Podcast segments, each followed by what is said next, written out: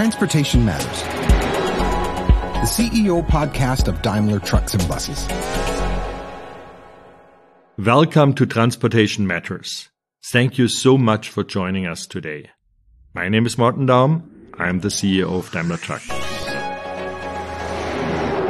With this new episode, we are starting the fifth season of our podcast, and our goal today is to give you an inside view of our company. At Daimler Truck, we aim high. We aim to lead sustainable transportation, and we can only do so because we have a great team. We have great experienced people and we have great young talents.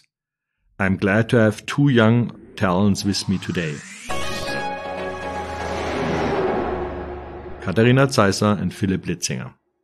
I'm curious how they came to our company and what their experience has been so far.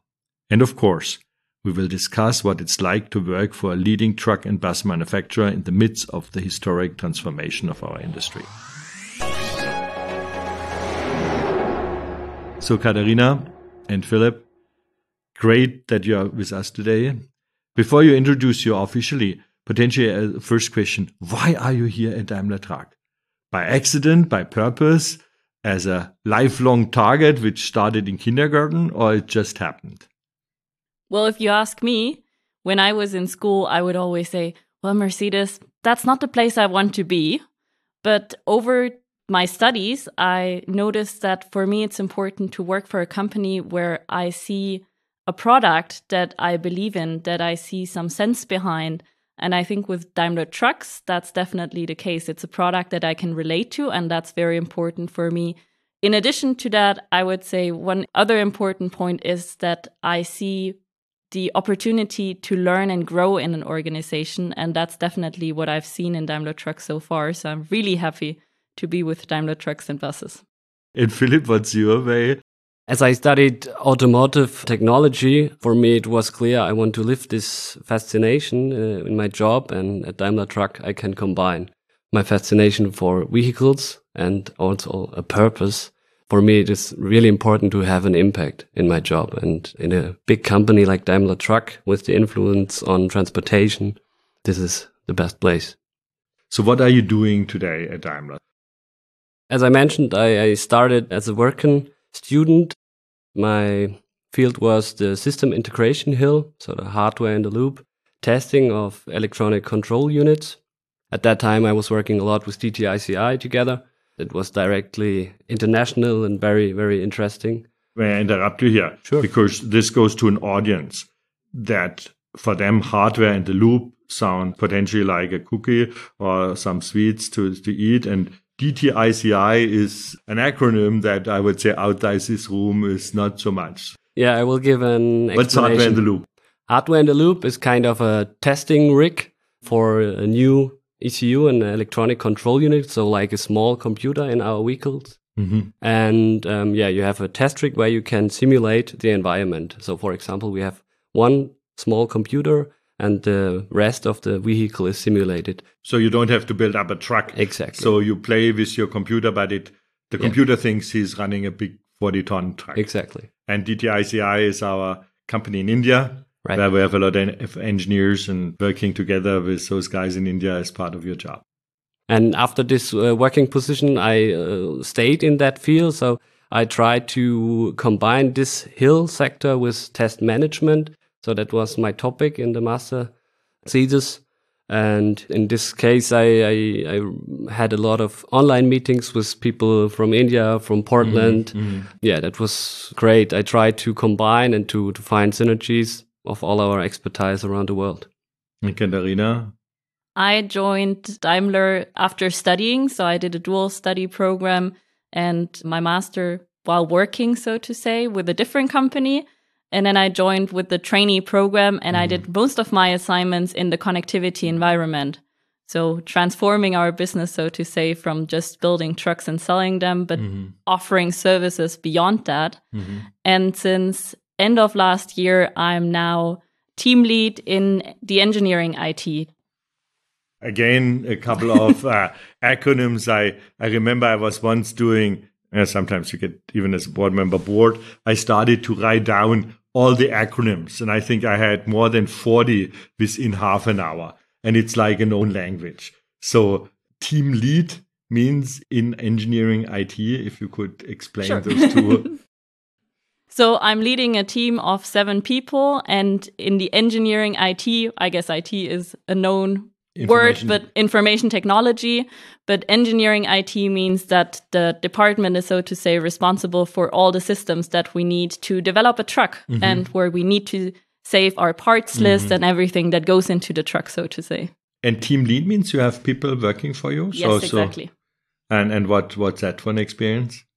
It's a very interesting but also joyful experience developing people, working together with them, and allowing them to reach their full potential.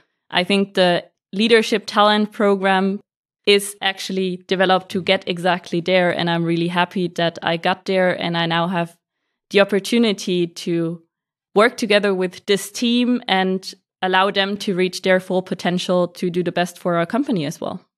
Really great. And you both started with us with the trainee program.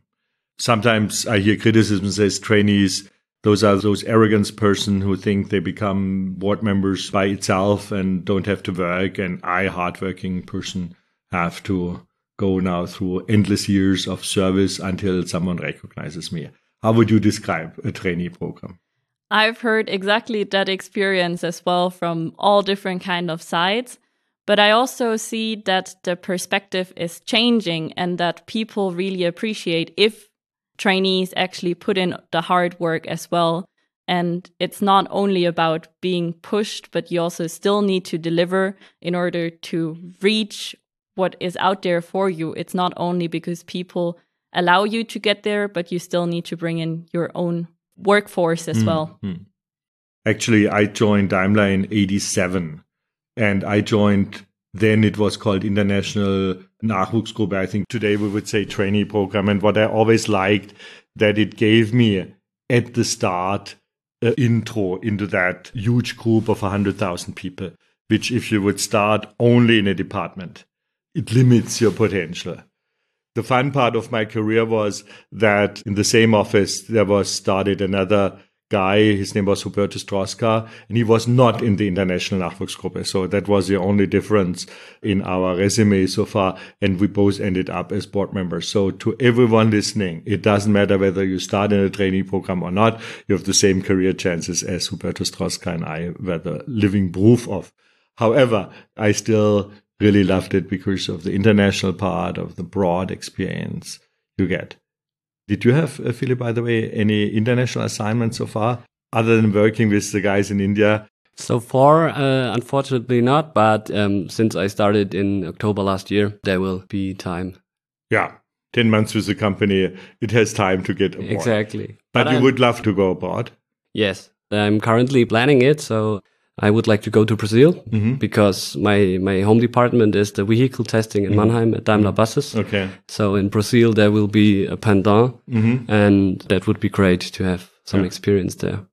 But I understand, Katharina, you had been already abroad. Yes, exactly. I had a chance to go to Japan for six months. I stayed with the connectivity area, but it was a really different experience from the setup. Mm-hmm. The team there is rather small. The challenges are different, but the market just requires to adapt to it and not just take mm-hmm. everything that we think is normal mm-hmm. here in Stuttgart, but we need to really see what is required on a local basis as well. Oh, by the way, Katharina, b- before I forget to ask, just to, to ask you, how long are you with Daimler? We know Philipp is 10 months here. I'm, by the way, I'm 36 years with Daimler. You're somewhere in between. I Exactly. understand. I'm somewhere in between. I joined in 2019, so it's now four Oh, years. okay, okay, okay. So you're really in a long time already with us. Exactly. Yeah. Okay, uh, but another 32 years to go, certainly. So, uh, but I understand what I got from you, whether 10 months or 36 years or you in between, we love to work for this company. Yeah, so the blog which comes now is not meant as an advertising blog. So, but it's more like to rationalize what is it what makes us excited in the complete different environments we work, in the complete different length we have with this company. But what do we really love about that company? More in a general term. And one thing is these days, when we in my age group talk about your age group, yeah, then we say always these are these post-materialistic, purpose-seeking generation. And if we are cynic, we sometimes say parental financed generation. Uh, yeah, so money is not that important.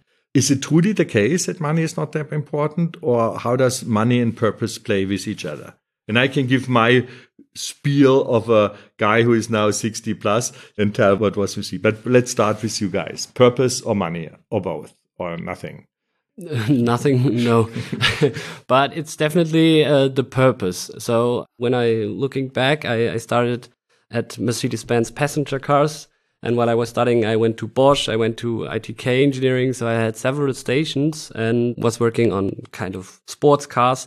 But for me, the reliability and robustness of our vehicles, this is something, if you are an engineer, that's cool stuff. And in such a big company, we have this broad technology. So we have electric driven, we have hydrogen. So if you are an engineer and you are fascinated by technology and you want to have an impact looking on that mm. things, so climate change is a topic for us. Mm.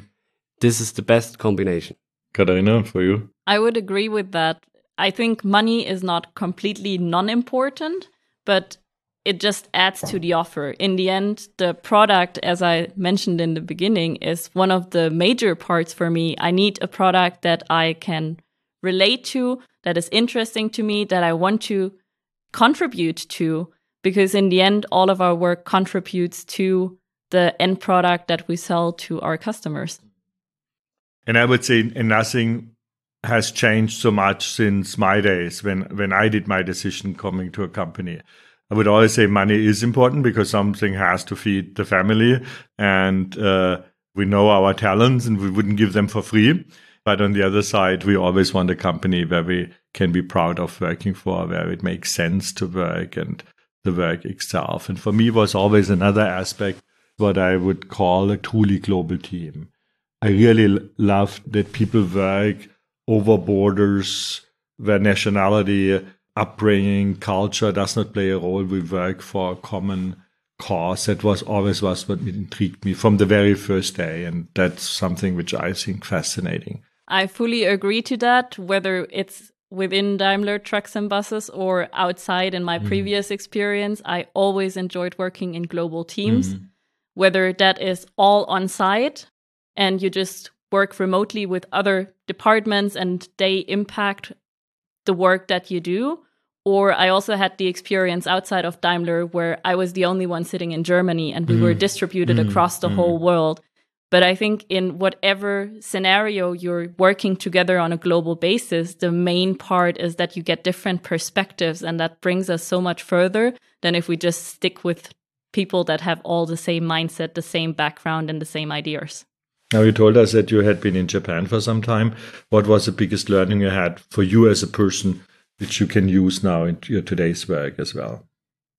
In Japan, I feel like you need to spend a lot more time on building relationships, whereas here it's rather easy to just interact with somebody and then you have some kind of connection already. And it takes much longer to build these close connections in Japan. But once you have built them, they're super strong and you can always rely on them. So I think that's something that one needs just needs to be aware of and that also shapes the collaboration beyond the time being in Japan that you know somebody that you can ask and they will help you. And I think that's just something that can never be underestimated and that you don't understand if you have not been there and really had that experience in person. That's really cool because when you were talking, I thought of, of a similar experience I had in the US a friend of mine once told me in Germany, you need to have successful project or business experience with each other, and then you might become friends. In the US, you first have to become friends to have a successful business experience. For me, that was clear, and I still remember I have a good friend in the US, and he still remembers his first encounter with me. We didn't know each other at all. And he said, and Martin Daum was storming into the room, asked me a core question of my business and then was four hours of intense discussion and then he started to ask by the way what was your name yeah and and and, and, and he said that was so un-American. But on the other side, I would say this I, I, I, love in this international and to learn. And I would say the personal relationship is is definitely important. Any experience you had, Philipp, in India? When I was studying in my bachelor's degree, I went for one semester abroad. So mm -hmm. I studied in Malaysia. Okay. And I could collect some some experience so with this culture. In Malaysia, you also have uh, mixed cultures. So there are a lot of Indian people, Indonesian, Chinese, mm. or from Singapore.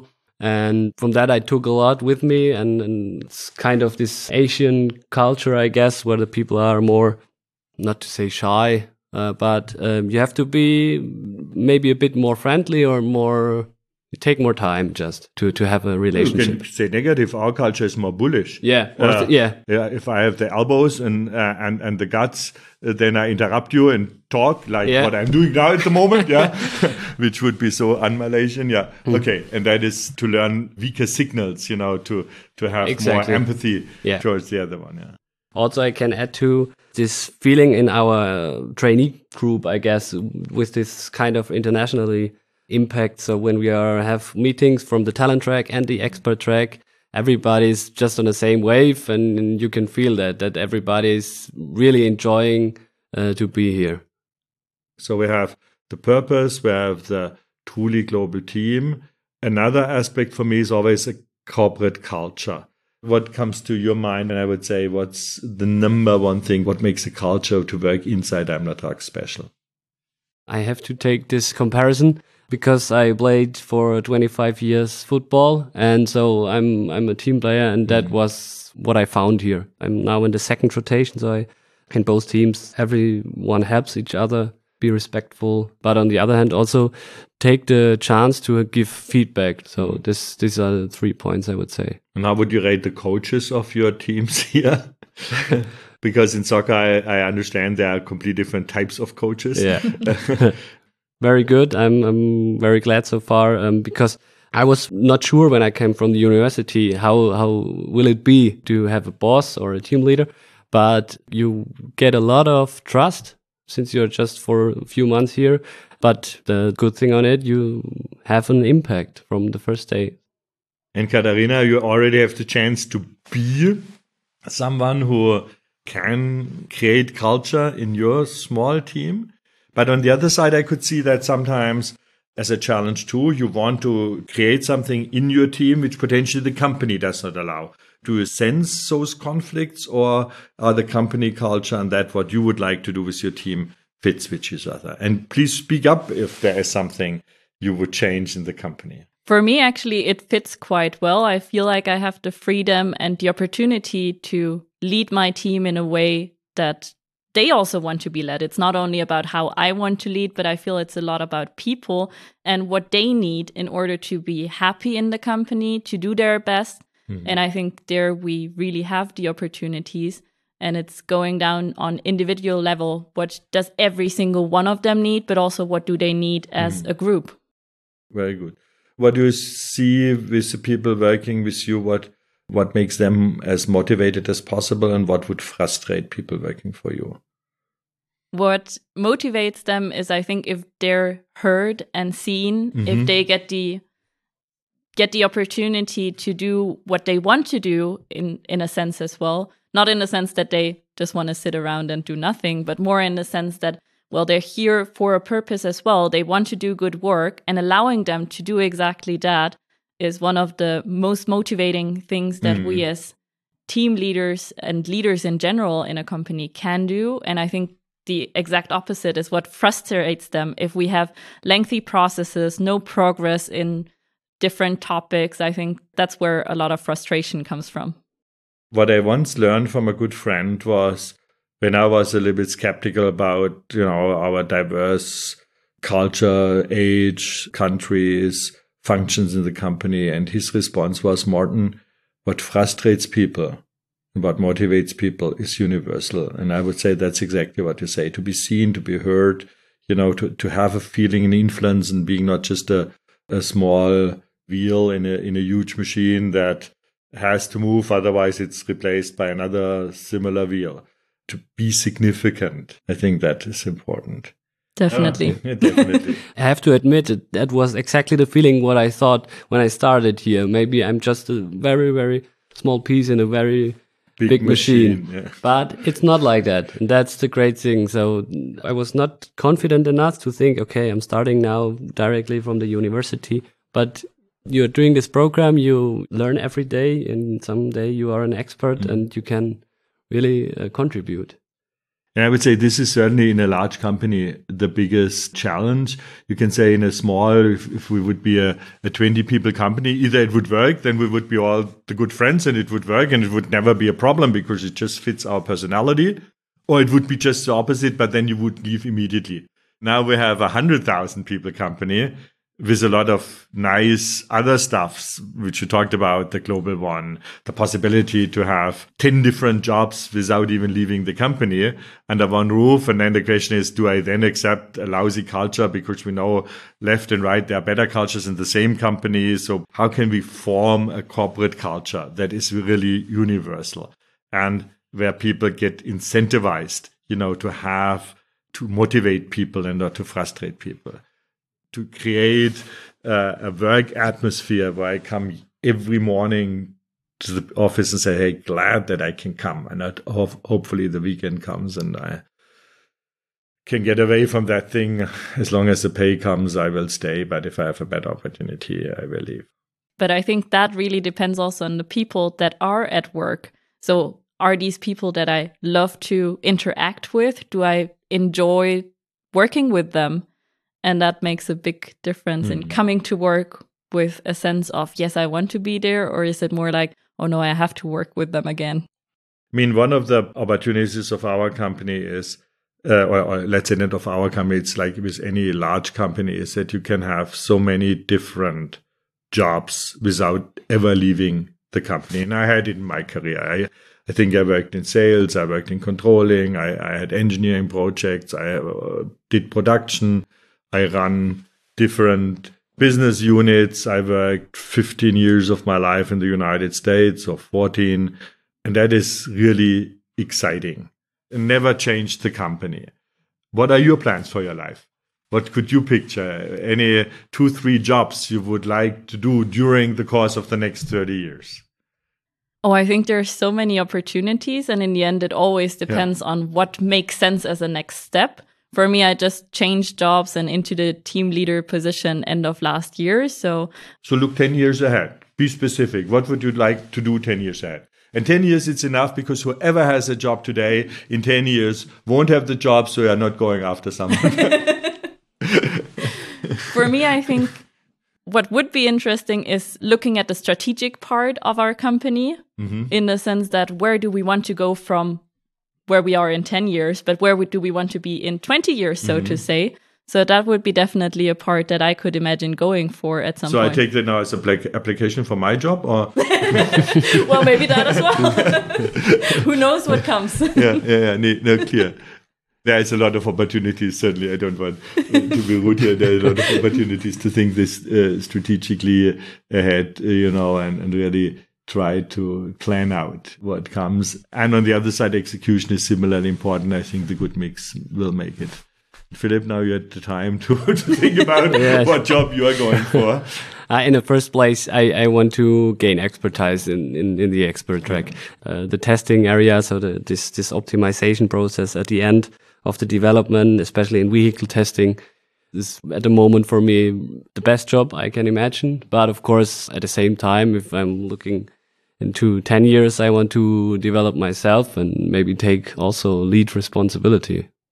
Martin, now I have a question for you. You told us all the different steps that you did in your career. Was that more planned steps or did it just happen to you automatically? I would always say, and I think it's really true, I never ever applied for a job inside Daimler. I applied for my first job at Daimler and I got it. And then up from that day on, I never applied for a job. And I was always asked to do another job That's interesting. before I was bored of the old one. It was always, oh, is it now really time to move on to another job? It's an advice I give always. There is no good and bad job. It's only you who are doing a job well or badly. If it's a boring job, take it as an opportunity, come up with your own ideas. Because you will need anyhow later if you want to really change something, have your own ideas. And a boring job gives you the time to have own ideas. And if it's a job where you're completely overwhelmed because it burns you out, then you have to figure out how to do the job more efficient. What is necessary that you don't come to a burnout? Don't get burnout, but change the environment, the processes to make things more efficient, cut out the waste. So regardless what the job is, it's always what you are doing with the job. It's never the job's fault. And I think that was always something. Now come back to your question. I always did the job like this is the only job. This is the job I love. And then I could do something. And the moment you come with this attitude, you change stuff. And then you become emotionally attached to that job. And then, yeah, and in a good company, you are seen then suddenly. And then the next job is coming. And the next job normally will be bigger than the first one. And then you can grow over time. So no, I didn't plan my career. And I tell you, I could see a lot of endings without Vorstand and I'm still being very happy.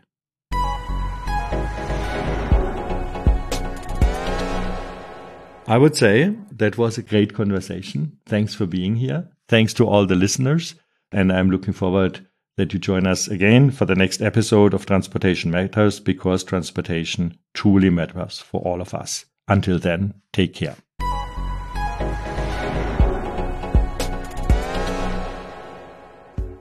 That was Transportation Matters, the CEO podcast of Daimler Trucks and Buses. If you enjoyed what you've heard, Share this episode and subscribe to Transportation Matters on your preferred podcast platform. You can do this by tapping the follow or subscribe button right next to the podcast title.